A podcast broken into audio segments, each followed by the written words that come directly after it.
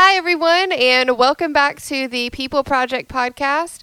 I am your host, Kelsey Klein, and each week I will be bringing you episodes on different topics that affect us all in different ways, internally, externally, or sometimes both. So I created this podcast to talk about people because I feel like everyone has a story worthy of being told. We all go through things, we all experience things, and I think it's important to get our stories out there. You know, you never know what somebody else might relate to and what might just help us get through to the next day, right? So last week was all about unpopular opinions, and I was joined by my friends Dylan Grimm and Austin Dingman, and we had a mostly civil conversation about all sorts of different unpopular opinions.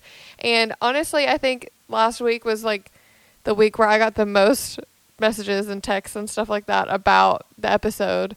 Mainly it was people yelling at me for what I said about applesauce, that they really enjoy applesauce and now they can't enjoy it because I said that it is like chewed up apples. And I mean, it kind of, that's what it's like. Anyway, between that and my desire to not put syrup on waffles or pancakes, like, I really freaked people out, and that watermelon sucks, but, you know, that's fine. We're all entitled to our unpopular opinions. So this week's episode will be on binge watching and kind of what it does to our brain, the science behind it, why we binge watch. And I had y'all submit, you know, what you're binge watching now, your favorite shows that you watch, you know, things like that. So I'll kind of read those here in a little bit and talk about that too. So I guess to get us started, we can talk about what is binge watching. According to Webster's Dictionary, it is the practice of watching multiple episodes of a television program in rapid succession.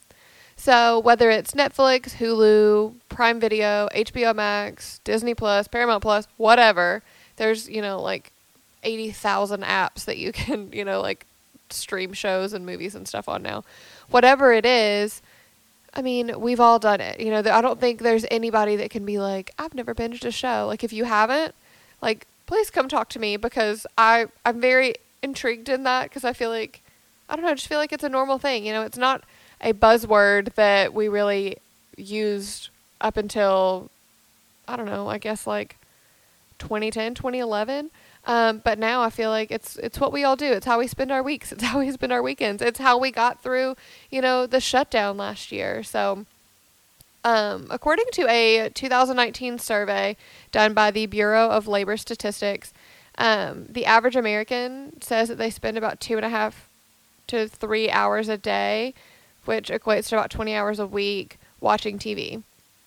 Now, part of me is like, okay, yeah, I can see that. But another part of me is like, you are lying. Like, I feel like I watch so much more TV than that. But I mean, maybe that's just me. I'm sitting here trying to think, you know, like last night, how much TV did I watch? But I mean, it was a Saturday, so I guess that's not the best example. But anyway, that's what the statistic said, or the survey said. But Netflix did a study, and 61% of people said that they watched 2 to 6 episodes in one sitting. So to me, that sounds a little bit more like the standard, like what I would have expected people to say. So honestly, like, this isn't ideal. Binge watching is linked to a lower quality of sleep because of the increased cognitive alertness that is caused by, like, repeatedly watching something and, like, staying alert for it.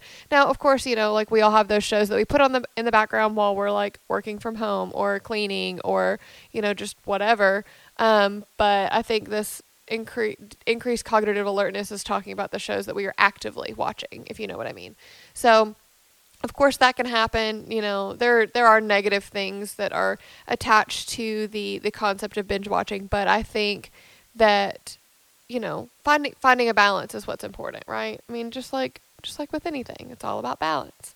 So why do we binge watch? Why is that something that we enjoy? So a lot of people use it as an escape. It's a you know, welcome refuge. It's a way to take a break from everyday life and not have to think about, you know, everything that's going on. I can definitely relate to that. It makes us feel good, you know, like you're watching a show and, you know, maybe it's something like The Office where it's just like funny and it's, you know, more of a feel good show.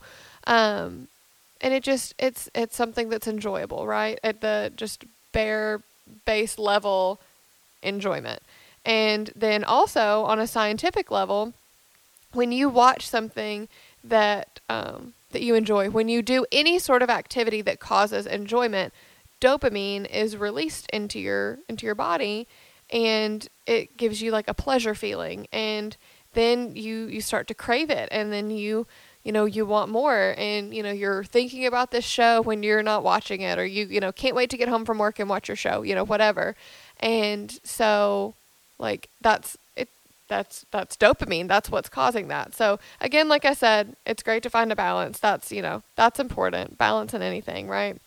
Then I saw this information that Dr. Gayani De Silva, I probably butchered that, but I tried. Or they're a psychiatrist, and they were talking about the bond that is created by like character involvement. And then that's kind of what causes the desire to binge watch. So there are different characteristics of that. One is identification. You see a character or a show, and like you see yourself, you watch a character or a show and you see yourself in it.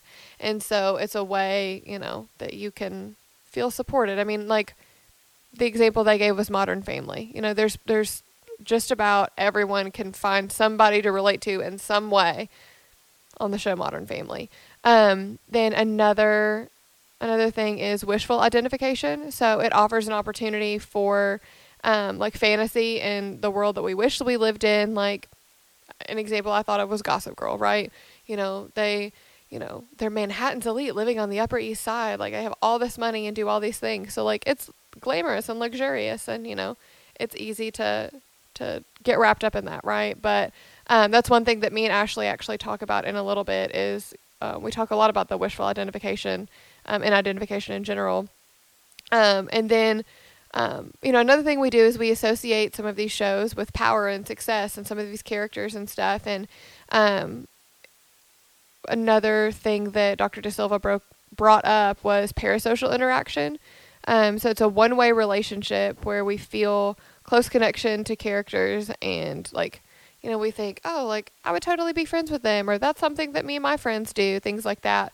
And which leads to perceived similarity. I know what that feels like, and it becomes really affirming and familiar and comforting.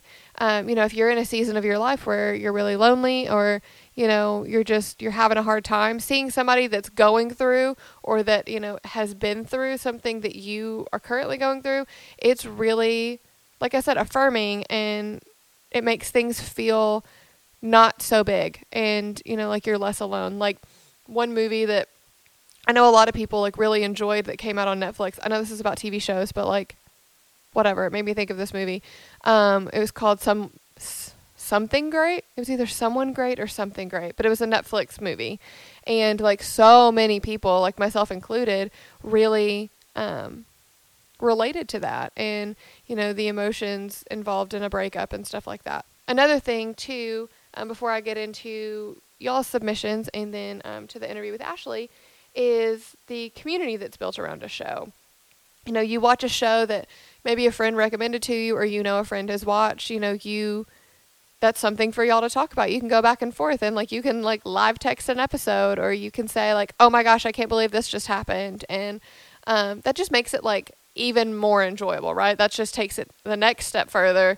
And it's like, I have this camaraderie with this person because we both watch this show. So like, let's talk about it. I mean, some of my best friends, I've made through watching TV shows, so I don't know. I think that's really special. I think it's really fun. And, it's something that, wouldn't be possible without TV and without the ability to binge watch. So I think it's cool. I think it's very unique and special, and yeah. So I guess now I will pull up some of y'all's submissions. So I'll just go through and talk about, what each of you said, and I think it was kind of interesting. The shows were really all over the place. So I kind of expected there were some shows that I really expected people to say, and then they didn't.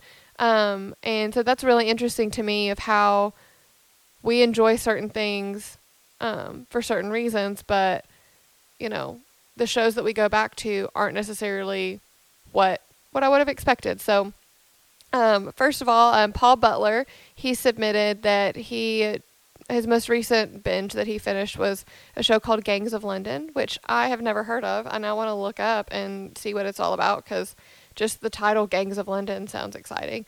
And his next binge will be the final season of The Last Kingdom, which I have seen a few episodes of that. I haven't sat down and watched through it, but it looks pretty good. So, next is Victor Diaz. He said, both seasons of The Umbrella Academy, he recently watched. I think he said it was last summer. And then he said as soon as he was done, he immediately went back and binged season one again. And I mean, I've done that with shows, you know, I do that with Supernatural. I've seen, you know, every episode. I watched it live. I've, you know, binged it again, whatever. And as soon as, you know, I'll be done with something, I'll just start it over again. Because for me, it's like a comfort show, you know? And it's so enjoyable that then you want to go through and watch it again and okay, what did I miss? What perspective am I going to get this time that maybe I didn't get the first time? So then Johnny Velasquez, he said he's currently binging all the Harry Potter movies that are on HBO Max, which is a great idea. And also during the day, he is watching all of the Fast and the Furious franchise movies, which I don't care who you are. Those movies are amazing. If you haven't seen every single one of them, go watch them now. I understand they're not going to win any sort of awards, and maybe that's an unpopular opinion that I love those movies, but they're incredible. And if you haven't seen all of them, you should go watch them because they're purely enjoyable. So, let's see here. Robin, I'm not going to try to pronounce your last name, but Robin, her shows are Big Brother 18 and RuPaul's Drag Race. BB18 is a great season to binge. Big Brother in general is a good binge-worthy show. And so it's Survivor, The Challenge, those kind of reality competition shows are always fun to binge watch. So that's a good choice, Robin. Dylan Grimm, who you all are familiar with, he said right now he's going through and watching Vikings. And I think he said he's watched 40-something episodes in a very short amount of time. So it must be a great show. I keep getting told that I need to watch it, so we'll see. And then most recently finished Animal Kingdom and is waiting for Loki to air because he likes to binge it all at once, which is what he did for WandaVision and Falcon and Winter Soldier. And I'm going to do that as well for Loki. I know I might get spoilers and stuff like that from Twitter and whatever else, but I really just want to I watched Falcon and Winter Soldier week to week and I hated it. I hated waiting for it. I love the show, but I hated waiting for it. So I think I might wait for Loki to completely be out and then go through and binge it and see if that makes it more enjoyable. Eduardo said that he's binging House and he said his wife says it's really bad for him. So maybe the beginning part of this episode, where, you know, I'm talking about balance, maybe that will be a little bit helpful, of finding balance between watching a show that you enjoy and, you know, making your wife happy. And then Jordan Brewer said The Office and New Girl. So I'm currently binging New Girl and it's one of my favorite shows. It's so good. It's the perfect show. And then, of course, anyone who knows me at all knows I love The Office, and it's an easy go-to as well. It's a classic. Shauna said Starstruck I think it was on HBO. I've seen a lot of things about that. It looks really interesting. And then Alyssa said Love, Victor. I think that's the show that's, from the same, universe as the Love, Simon movie. I haven't watched it, but I've heard really good things about it, and I liked Love, Simon, so maybe I need to watch Love, Victor. Katie Jarvis said Bo Burnham's Inside. I have not watched this yet. I've had, 1 million people tell me that I need to watch it, but I've heard that it's also, really sad, and, I just don't need that right now. But, I mean, I've heard it's really good, so maybe I'll dig in eventually. Krista said Grey's Anatomy. I also... I think I've watched one episode of the current season because I got I got a little bit into it, and then it, like, really hurt my feelings and made me really sad of, like, how, like, them bringing back old characters and, like, flashbacks and all this stuff. And so I'm boycotting it right now because it hurt my feelings. But yeah, I mean, I didn't watch Grey's Anatomy from the start. That was the show that I binged to get to the point, like, that it's at now. So that's definitely a good example. I know a lot of people that are like that, that it's like a good comfort show for them. And honestly, I feel like, you know, if I were in a certain situation, I could be a doctor if I needed to be. So, you know, I've learned things. Not only is it enjoyable, I've learned things.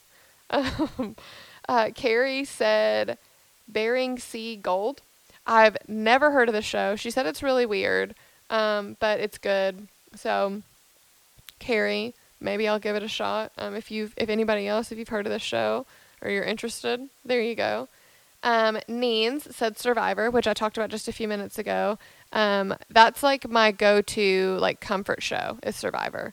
I've got, you know, like, seasons that I'm like, I just want to watch this. And it's a great show. And I'm a sucker for any reality competition show. But Survivor reigns supreme. And then Ray Emery said The Mindy Project is what she's binging now. And she just finished Brooklyn Nine-Nine. Again, these like easy watching comedies that still have, you know, like some good topics, some serious moments. Like, that's been kind of a common thread of, like, easy to watch, bingeable shows.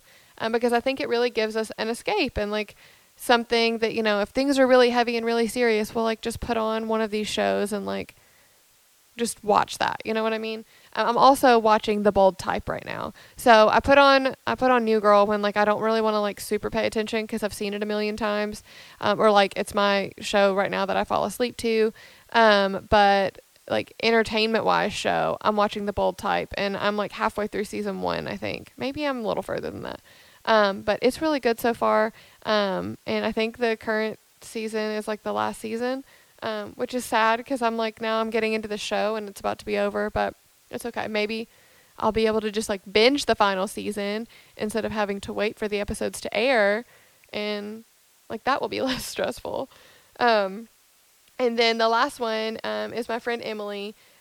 She said Gilmore Girls is her go-to, which you'll hear here in just a few minutes. That's the same thing for Ashley as well. We talk about Gilmore Girls a lot because it's an incredible show. And then I said that was the last one, but I almost forgot about Chico, and I can't forget Chico. He said his show is Yellowstone. But an interesting point that he brought up was he loves how streaming lets us watch shows so quickly and as many as we like them. But if you're familiar with the Challenge MTV show community, you know, people tend to get, like, really crazy about, like, spoilers for the show and stuff like that. And, like, he said, you know, that ability to stream shows and watch them really quickly is kind of maybe why people get really crazy and trying to find spoilers and, like, not being able to wait for the show to air. And it's like they feel like they have to know, and they want that instant gratification, and then they want, like, everybody else to know. And I think, again, just like anything else, it's balance. You know, I personally, I enjoy getting the spoilers for the show, because then I feel like I can enjoy watching it more. I'm not so, like, anxious about, like, is my favorite person going home or whatever. And, like, I can just watch it, like, in a little bit more of a relaxed manner, but, like, that sounds like it's a personal problem for me. But I do get that, you know, and there are people that are just like, I have to know, and then I want everybody else to know, and it ruins it for everybody else. So this is a PSA. If you watch a show or you know spoilers for a show, don't ruin it for anybody else. Like, say, hey, this is a spoiler, space down for a while or something, or just, like, maybe text somebody about it. Like, don't put it out on the internet. But that goes with anything, you know. So, okay, I am going to take a quick break because I need lots more coffee. And when I come back, I'm going to have Ashley LaManna on here, and we're going to go through, talk more about shows, why we like them, and all that good stuff. So, be right back.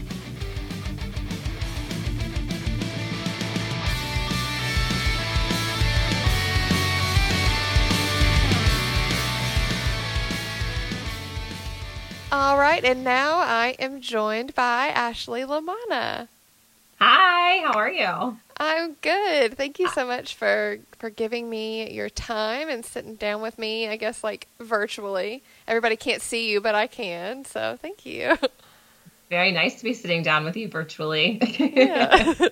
So I guess how I kind of try to start all of these episodes when I have guests on is kind of giving people a background of like how we know each other, which the more I do this, the more I realize that like 90% of the people that I know and that I've had on here are like people I've met on the internet, which I think is really cool. So I'll let you kind of like give that little backstory. Yeah, so we met on Twitter, actually. I had posted like a dream festival of music, I think, and it was Frank like Turner a Spotify there, thing, so... right? Yes, that's what it was. Spotify like created it for me, and Frank Turner was one of the people, and Paul Butler tagged you and was like, "Look, Kelsey, another person who loves Frank Turner," and then you were like, "Menzingers and show tunes, like this is my girl." So then you followed me, and I followed you back, and the rest is history. And here we are. We have realized that we are like the most random little soulmates, and like all these little obscure things, like I'll post something, I'll say something, or like vice versa, and it's just like, wait, what? You know, it's just, it's so funny how, you know, people randomly get brought together, but it's 100% meant to be, and it's just, I don't know, it's really cool. I'm thankful for the non-toxic part of the internet that happens to bring people together. It's pretty cool. I haven't been on Twitter like long enough to really know the toxic side. So I actually only know the positive side, which is like meeting you and Ali Evans and finding like good challenge podcasts and people have the same music taste as me. So I have been very lucky on the Twitter sphere so far. Stay on that side of Twitter. Like just stay away from the negativity because I haven't seen a lot of it. I mean, obviously, you know, in like the whole challenge community, you know, people can get a little wild on the Twitter. But then, you know, just people in general that just feel the need to share an opinion and yell at other people that just happen to disagree with them. But more often than not, it's not that, you know, it's like people sharing memes and, you know, music and little daily updates about their lives. And I think it's great. I think it's the best. I agree. I'm with you. So, we talked about this a little bit earlier. So this episode, as you know, is on binge watching. And it's something that's like always really interested in me because, you know, it's not something we grew up with. And it's, you know, I guess a fairly new buzzword. And so kind of just understanding why we enjoy it and like what it does to our brain in like both good and bad ways and how we use, you know, the sitting in front of a TV for hours at a time and just like absorbing these shows, like how we use it and then understanding why. So what is the last show that you binge watched? And then like, what are you currently watching? So I am currently binge watching Dawson's Creek for the first time, which is quite a roller coaster. And prior to this, I had just I binge watch a lot of TV. Same, it's okay. So I just rewatched all of One Tree Hill, all 8 seasons of Vampire Diaries, and then in between those like longer binges, I've done like the smaller HBO series, like I just did The Undoing and Mayor of Easttown. Oh, cool. I watched, I think, in the matter of like 2 days. So. Yeah, I've heard that's really good. It's on my list. I need to watch it because Evan Peters is in it, right? He is. Oof. It is wild. Oh man. It's funny. Like I love American Horror Story. And there's been a couple seasons they've done that I'm like, why? But for the most part, I love it. And you know, of course, like he's very like heavily involved in that. And so I don't know if like he's necessarily on my like list of celebrities that I'm like, I heart Evan Peters, but like he's not bad to look at. So, you know, if nothing else, I can just watch him on the show. Well, so I didn't know he was an American Horror Story. I've never seen any of those. Oh, man. Even though I really like the creator of that show, whose name is escaping me. Yeah. I do like a lot of other stuff that he's done. So for me, I've only ever seen Evan Peters in One Tree Hill, and as an adult, my gosh, I was like, wow, you grew up really quick and like not bad to look at. So this is interesting because you look like a child on One Tree Hill and not a cute child at that. Right. So. Oh no, he's one of those people that like he hit puberty and it was like puberty said you're welcome, and he just developed so well. Like thank you. Thank you for blessing us, Evan Peters' parents. So why do you think that, like, because it seems like the shows that, you know, you're currently watching that you just finished, they're very, like, high school era of, like, these characters' lives. That's, like, kind of where they're based in these people's lives. So why do you think, because I know you really like Gilmore Girls a lot, too. So why do you think that you connect to those shows specifically over something like, you know, Game of Thrones or Supernatural or, you know, like of a totally different genre type show? I just want to say that you saying that I like Gilmore Girls is the understatement of the century. And I'm happy to know that you don't actually know how obsessed I am with that show. That's also, I know you have a tattoo. I sure do. Yeah. Maybe some more to come. It's fine. I have a Supernatural tattoo, so it's okay. Yeah, it's okay. I think for me personally, so for one thing, like I don't get into a lot of comedies. I don't know what it is. Like maybe because my life is doing pretty okay. I actually enjoy getting like totally engrossed into dramas and like letting out some emotion watching TV that I don't let out in my real life, which is a totally good thing. And then as far as, like, high school TV shows, man, like, high school is such a rough time, and it was a very rough time for me, as I probably is for most, like, teenage girls. Oh, yeah. So when I go back and watch, like, One Tree Hill and Dawson's Creek and all of these shows, like, to me, it's, like, this nice way to enter a world that I didn't actually feel a part of, but I feel a part of it by, like, watching these shows. Yeah. So in a way, it's, like, romanticizing these things that I didn't have in high school, but, like, hoping that they somehow exists for other high schoolers. Yeah, absolutely. No, that's, I mean, I completely agree with you. I mean, some of my favorite shows that, like, I watched, like, I don't know, I feel like the years of, like, high school and, like, right after high school kind of just blur all together. So I think I watched them in high school. So if you're listening to this and you were also the class of 2009 or close to it, and I'm wrong, please forgive me. But, like, I was watching, you know, The OC. That was, like, my show. Like, that was my show. I was a Seth Cohen girl. Ryan Atwood was fine, but, like, I liked Seth Cohen. I like a little nerdy dude. And Seth Cohen put, like, the kind of guys that I became interested in on the map. Like, I was I'm specifically interested in this kind of guy that I didn't know could be cute, but, like, Seth Cohen put these, like, nerdy silly men on the map. So I totally agree. I mean, what he did for Death Cab's career, you know, by how much Seth Cohen talked about Death Cab for Cutie. I mean, come on. And I had to go and buy a bagel slicer like Sandy Cohen used, like the little chopper.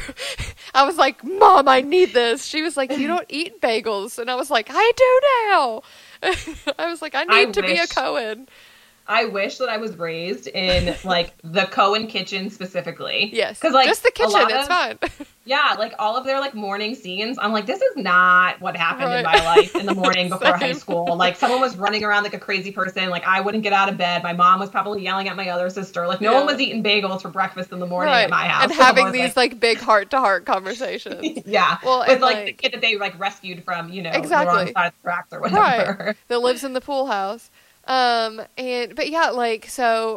OC was a big show for me. Then once it ended, and I think this was like towards the end of high school, was Gossip Girl when it started, and they were all in high school. Then of course Gilmore Girls, and then One Tree Hill. Like, so like all of these shows, like we just said, like they're all like high school age people, right?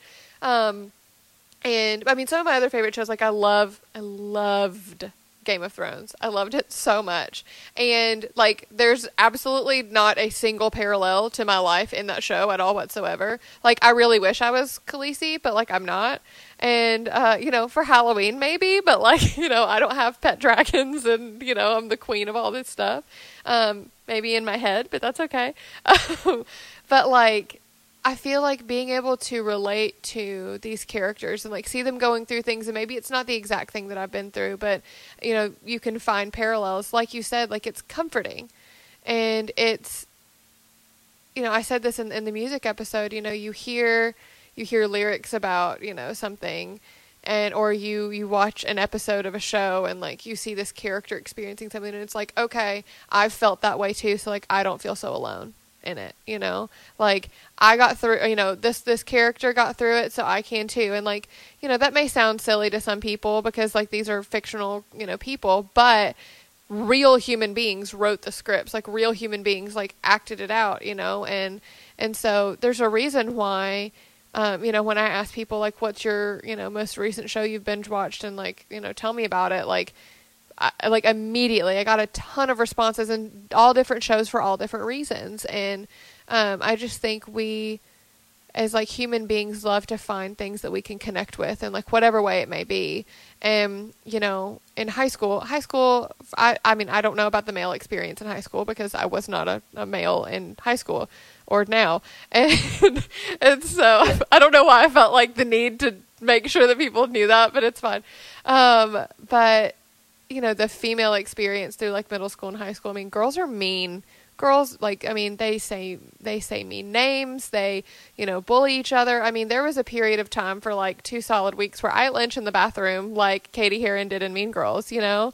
And, but then I saw Mean Girls and I was like, hey, look, she went through that too. You know what I mean? And, but having these shows and having this, like, this way to like escape. I mean, you know, having this like form of escapism that I can like just watch the show and like everything's fine, like I can just live my life through them. And you know, like you said, like romanticize the high school experience, since I don't feel like I got one. And the high school I went to was inside of a church, so it was very small. And you know, I see these shows of like what all these big high schools look like with all their lockers and the this and the, you know, the big like theater departments and whatever. And I'm like, man, like I didn't have that high school experience. Mine was very different. So like, I feel like I kind of get a redo, you know, like I can like do a do-over by watching, you know, what they go through. Yeah, I definitely agree. I think I want to back up for a second because yeah. I also love Game of Thrones, and it does not fit the narrative of anything else that I really like, except for the last season. So like Game of Thrones is something that I'll probably never watch ever again because the way it ends is such a letdown that I just don't get to put myself through that ever again. No. 2, maybe you're not Khaleesi in the sense of like you're not technically a queen of anything, and no, you don't have dragons, but you are a badass woman, as was Khaleesi. So there are tons of parallels there for you and her. Thank you so much. And yeah, I think like I was watching Vampire Diaries, and me and my best friends were talking about it like very seriously. And we were like, God, this is so silly. Like this is just a show about vampires. But to your point, like at all of these characters' core, like they are experiencing real things. Like somebody who wrote this show went through something similar. Like the writer of The OC, for instance, he had a life similar to Seth Cohen. So like a lot of those narratives like matched what he had gone through. So being able to see yourself in a character that's on TV is really important. And that's why representation matters overall. So for like the LGBTQ community, like the anyone who is a minority, anyone who's a person of color, like representation matters in all forms. So for you and I, who had like a difficult experience as young girls in high school, like I was not cute, and I was very confused and like just didn't have a grasp on who I was. So I was just kind of mean and angry a lot. So like, I actually got to see that in like Peyton Sawyer as a character, except for she was cute, and Ben did like her. So she was the first character that I like was able to see myself in. And I was the exact same age as her when that show aired. So it was so important to me to be like, oh, like I can be this type of person and still be liked and still get guys and like still have friends and like the things that I like and be a little angsty. So I think that like, that is another reason why people love TV, because you get to see yourself in characters and you get to relate yourself to certain things. And also for like shows like Game of Thrones that are fantasy, you get taken out of real life altogether. Right. Yeah.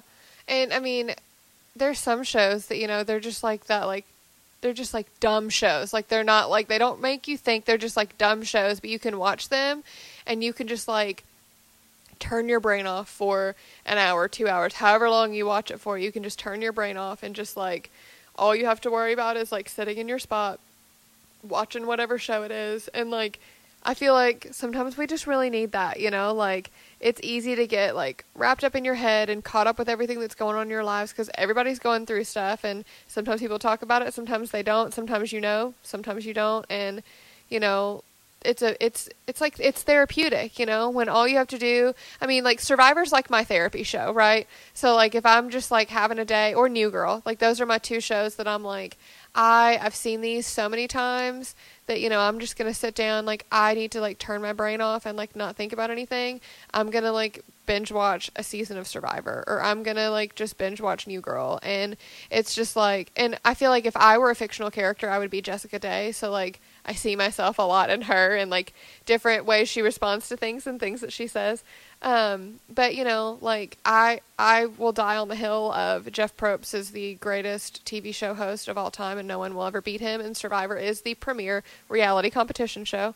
No offense to anyone else. It's just the truth. I've never seen it. So. Oh my gosh. Oh, I did consider watching it for the first time this year when the new season comes out. Yeah, so we'll see. You really should. It's so good.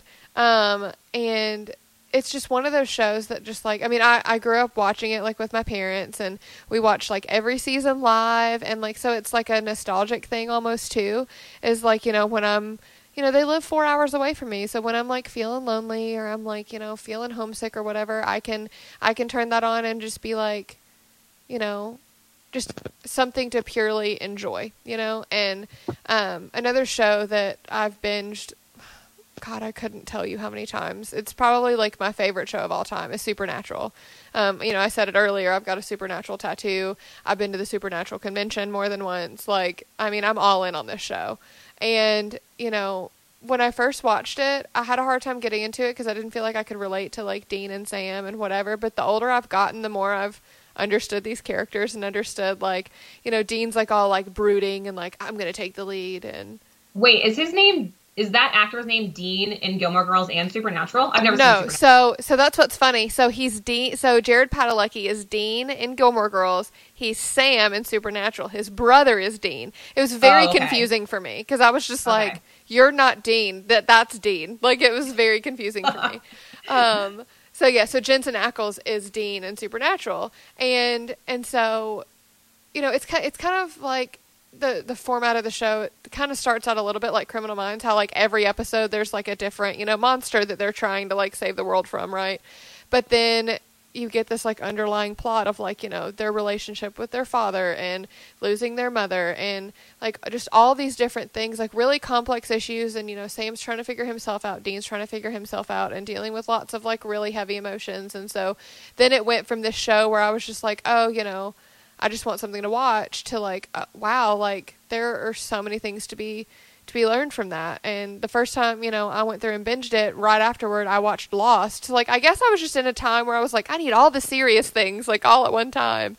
But you know, I love trying to find like parallels in things and ways to apply different shows to my life. And, Lost is a great show and I love it. It makes me severely angry. Like now that I know how it ends and, I'm in the middle of watching it for the first time. Yeah, actually, I'm not going to ruin anything for you, I promise. No spoilers. But and another show that I love, and this is something me and Allie bonded over, is Entourage. Like that's one of those shows that I'm like, people are like, oh, what are some of your favorite shows? And I'm like, Entourage. Like I don't want to like, you know. Girl, yell it. Don't whisper that. Well, now I'm like, you know what? This is a great show, and like I feel like I should probably be a little bit more like Ari Gold in my regular life. Like sometimes I'm just a little bit too nice and I just need a little bit of like Ari and like, especially in my business life, and be like, no, this is what I want. This is when you're going to do it, you know? And, but spend your day driving through traffic, yelling at someone on the phone and like just screaming Lloyd over and over and over again. Oh my God. Because poor Lloyd. But you know, like it's just funny. The more we were talking about this, the more I realized like all these shows are so incredibly different, but like the way we apply them is the same. Like there's something about these different characters that we're like, I wish I was more like that. I wish my life had been this way. You know, whatever. And it's not like wishing that as in like, I want to go back in time and change my life, because we know we can't do that.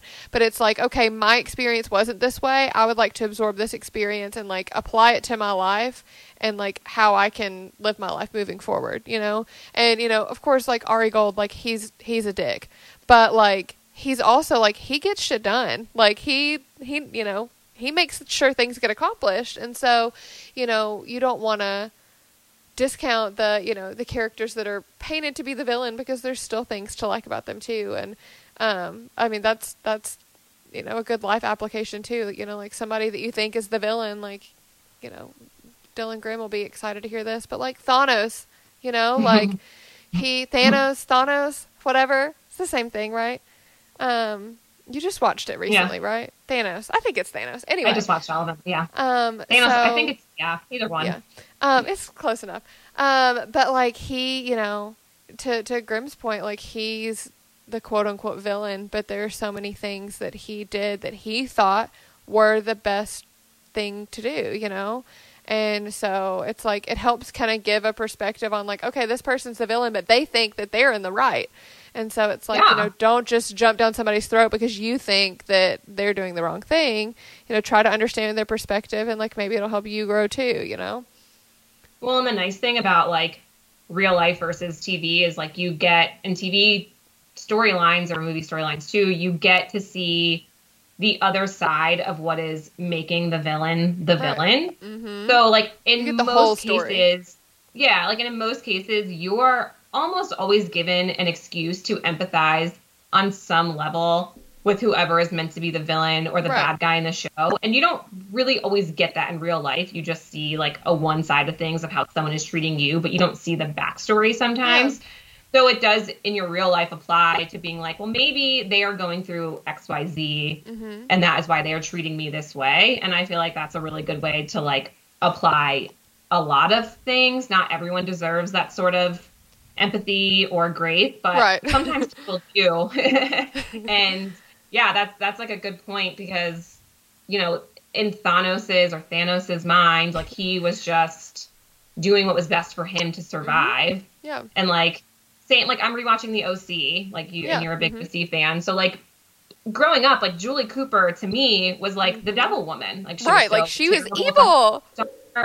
Yeah, but now I'm a little bit older, and not that I'm a mother, but like I'm like, oh, like she was just genuinely doing what she thought was best for her. She was trying her best, yeah. Yeah, so it is interesting also too how you age. Like I've rewatched One Tree Hill once a year for multiple years. Same with The OC.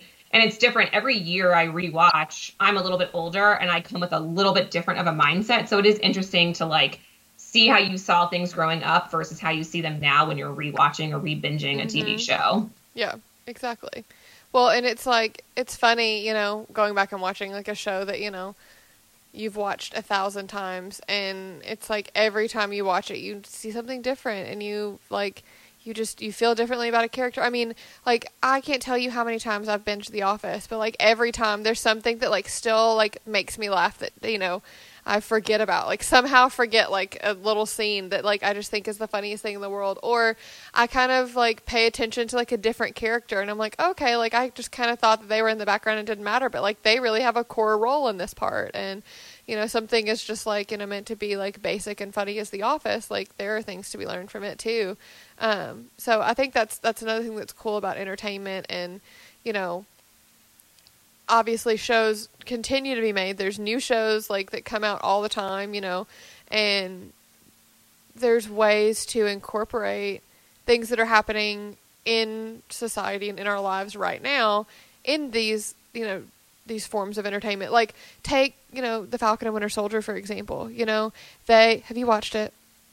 I have one episode left. I didn't particularly love it, so I have not been in a rush to finish it. Even though I could, like, watch Bucky Barnes, I could watch him, like, read a book. I could watch him watch paint dry. Like, I don't care what Bucky Barnes is doing. Just stand there and do it and let me appreciate it, you know? Yeah, the storyline just wasn't doing it for me, so I haven't finished it. So if you feel free to say, I don't care if it gets spoiled for me because I've already waited this long to watch it. So. Well, like, my main thing with it is, like, the voice that it gave Sam, you know, and like, but I mean, up until now, like obviously he's been part of the MCU and, you know, he's been there, but he's just kind of been like the sidekick or the background character helping out. And like, now he's like being championed and he's been given a voice. And like they really used this show as such a way, or in such a way, to be like, anybody can be anything, can do anything. And like him being able to like,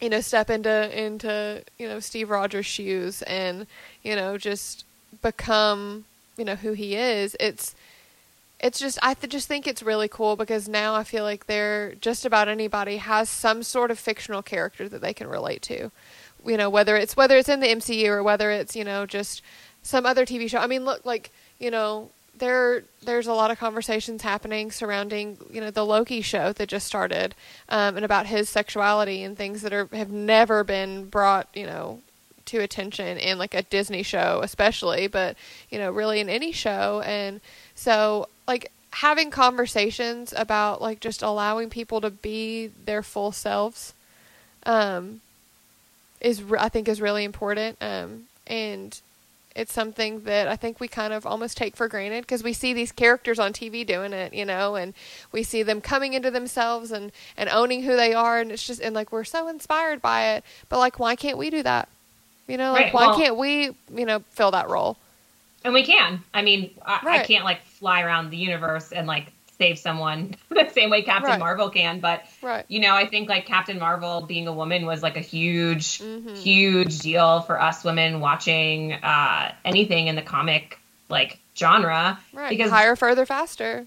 Yeah. I mean, aside from Wonder Woman and Catwoman, those are the only two that really come to mind. Right. And Wonder Woman was, like, very sexualized, like, right, a lot, yeah. I feel like, as a superhero. Mm-hmm. And Catwoman, like, she was, like, stopping people from stealing, like, beauty products. Like, she didn't even have, like, right. a real, like, universe to save, you right, know? Exactly. So, and I'm sure there's some others that I'm missing in there. I'm not, like, super caught up on my like, comic movies. I don't watch a lot of DC, but, like, I watched all the MCU stuff this past year. Yeah.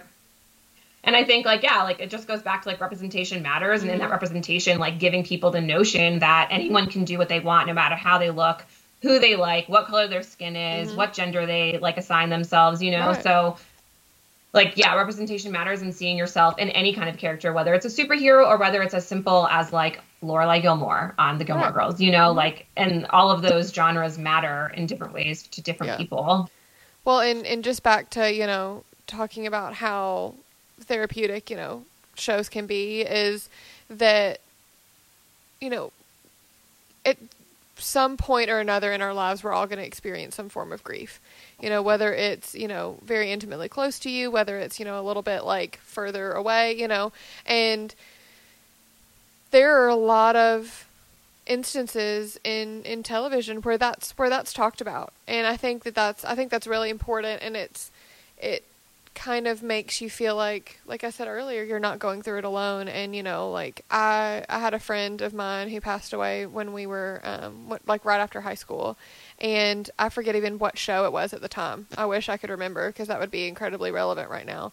But I just remember, like, there was a character on the show that had gone through something very similar, and it was just like, okay, like, I can get through this because I kind of have a little bit of a roadmap of, like, a path that I can take, you know what I mean? And obviously I had to work through things myself, and I had to, you know, like, grieve myself, but, you know, going on a grief journey with someone else, like, whether it's somebody, you know, you'll ever meet, or it's like somebody, you know, in a distant reality, like, it helps you find, like, a strength in yourself that you didn't know that you had, because, like, you kind of have someone else to look at to inspire you to that, you know?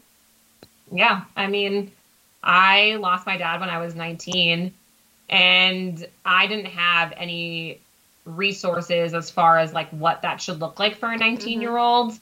And I hate to bring her up again, but I'm going to. But I remember, like, rewatching One Tree Hill for the first time mm-hmm. since I had lost my dad, yeah. and watching how Peyton handled losing her mother. Granted, it was mm-hmm. like a different age for, you know, and for when she lost her mom in the show. But me understanding, like, it is okay that I am falling apart at the seams yeah. right now, because there's that episode in season 1, I believe, where she drives through all of the red lights. And mm-hmm. like, I identified heavily with seeing a character do that. And I remember not understanding it and me being like, girl, what are you doing? Like, you're going to get hit by a car. This is not right. safe. But now, like, having lost a parent, I was like, oh, I would 100% probably do the same thing that led my father to what happened, to like see if it would happen to me too, or just see what he was going through, or to see how he was feeling in the moment. So yeah, I mean, and again, like it seems so silly because it's just quote unquote a teenage drama, but you know, seeing someone that I had already identified with growing up in general, like it was really helpful to me. And then as I've gotten older, the way that I've dealt with the grief of losing my father has changed and evolved. And then watching a show like This Is Us, and that came on more as I was an adult, and seeing how they all handled as adults losing their father, like there's so like so much of that really does matter. And being able to be like, oh yeah, I did that same thing, or oh, that's a good idea. Like maybe I should write my dad a letter a year and just send it anywhere to get some stuff off of my chest. You know, like I learned, I forget what I was watching, but I learned that from a TV show, and now that I have dealt with like communicating with someone who is gone. So yeah, I mean, people think it's just silly TV and it's mindless, but it's not. Like sometimes it's television really not, is our support system when we don't have one. Yeah. I mean, like even, you know, I mean, this is how we became friends, you know, like these reality competition shows, like The Challenge, you know, like people are like, oh, it's just a show, whatever. But without, like, if I didn't watch The Challenge, I would not have been introduced to this big community of people. And I would have not had the support system that I have had, especially over like the last week and like everything that I've been going through. And like, it's just really special. And like, outside of just having like a fun show to watch and, you know, like favorite characters, whatever, contestants, cast members, whatever you want to call them, to cheer on, like it's brought me a community of people, you know, and like that's really special. And so I don't think like anybody who's going to be like, well, that's just a dumb show, whatever, like that's their own issue, because like they haven't taken the time to like actually enjoy something. I want to be like, I feel bad for you, because like, do you enjoy anything at all, you know? Because in like The Challenge, it's not like I, you know, sit there and I have to use like the depths of my brain to watch the show, right? But like it is purely enjoyable. And now it's like a special thing, you know, like, you know, I have friends that like I live, you know, live text the episode with, you know, or podcasts that I listen to that, you know, my friends are on that, you know, recap the show and stuff like that. And, you know, it's just, that's special. And so even if it's something just like surface level like that, of like feeling like I can be connected to other people, I think that that's just as important as a show that like maybe helps me through, you know, my grief, or helps me through a loss, or helps me through, you know, a bad day. And I think that's something that's really cool and special about pop culture. And I'm sure eventually I'll have an episode where I talk about movies, because I'm a big movie person. I love movies. And I think there's a lot of parallels between, you know, like long form shows, like binging a show. It's like, you know, watching several movies, right? But like, you know, just, I think in pop culture, you know, just the things that we can learn from the shows that we watch and from what we enjoy, whether it's just like on a surface level of just like fun facts, or it's like things we can learn about ourselves and about other people, I think it's really unique and really special. And I'm glad to live in a time where like that's the case, because, you know, I mean, my dad grew up watching like the Andy Griffith Show, you know, like, and I mean, I'm sure he learned some life lessons from, you know, Andy and Barney and Opie. I'm sure he did, but like, it's just different than it is now, you know? And, I'm thankful that I've grown up and I live in a time where, you know, there's so many options and so many different things that I can learn from so many different mediums, because I'm a firm believer in like, if you're not learning, like, what are you doing? Like, if you're not trying to, like, learn about other people or just, like, learn things in general, like, you're not growing. And so then, like, what are you doing, you know? Yeah, I totally agree. Like, at this stage in life, and especially, like, in 2021 and the lens of 2021, if you are not taking the time to watch something or read something, and whatever you're watching, since we're talking about TV shows, whatever you're watching, if you're not taking the time to, like, notice where this story is coming from and then take the time to learn from it, then honestly, the only person that you're hurting is yourself and the people around you, because you're choosing not to grow. And that's like a you problem. And especially with everything with the Black Lives Matter movement, there were so many things that were given to us as tools. There were documentaries and different TV shows came out, and it was like, here, like watch these things. This is a very small thing you can do, but watch them and take something from it. Right. So even in like very serious matters, especially like things that we experienced in the past year, like TV shows and TV in general just gave people a way to actually understand why the things that were happening were not okay. Right. So it's like, it is a resource. It can definitely be a resource if people choose for it to be, which is so necessary. Okay, well, unless you have anything else that you wanna throw out there to everybody, or you wanna add, we can wrap up there. I just thank you again for coming on, for sharing your story and a little bit about yourself and the shows that you like and how they made you who you are today. Thank you so much for having me. I'm happy that I was able to jump on for this episode because I think my Twitter bio says I watch a lot of TV. Yeah, so, it does. I'm really happy that I was able to jump on for this episode. I don't have anything extra to add, unless you are a man and feel like watching Dawson's Creek, be the opposite of Dawson Leary at all times in your life. That's my advice for men out there at this current time in my life. All right, you heard it here first, folks. All right. Thank you. Thank you. All right. That is all I've got for this week's episode of The People Project. I hope you guys enjoyed it. I hope you learned something and at least maybe got some ideas for new shows to watch if you're looking for that. So once again, just like always, if you enjoyed this week's episode or any of the episodes or all of the episodes, please subscribe to the podcast, share it on social media, tell your friends and family about it. Give me ratings and reviews. I really appreciate all of that. There's so many of you that do that for me, and it is amazing. It really means the world to me. Y'all have no idea. So, yeah, I'll see you guys next week.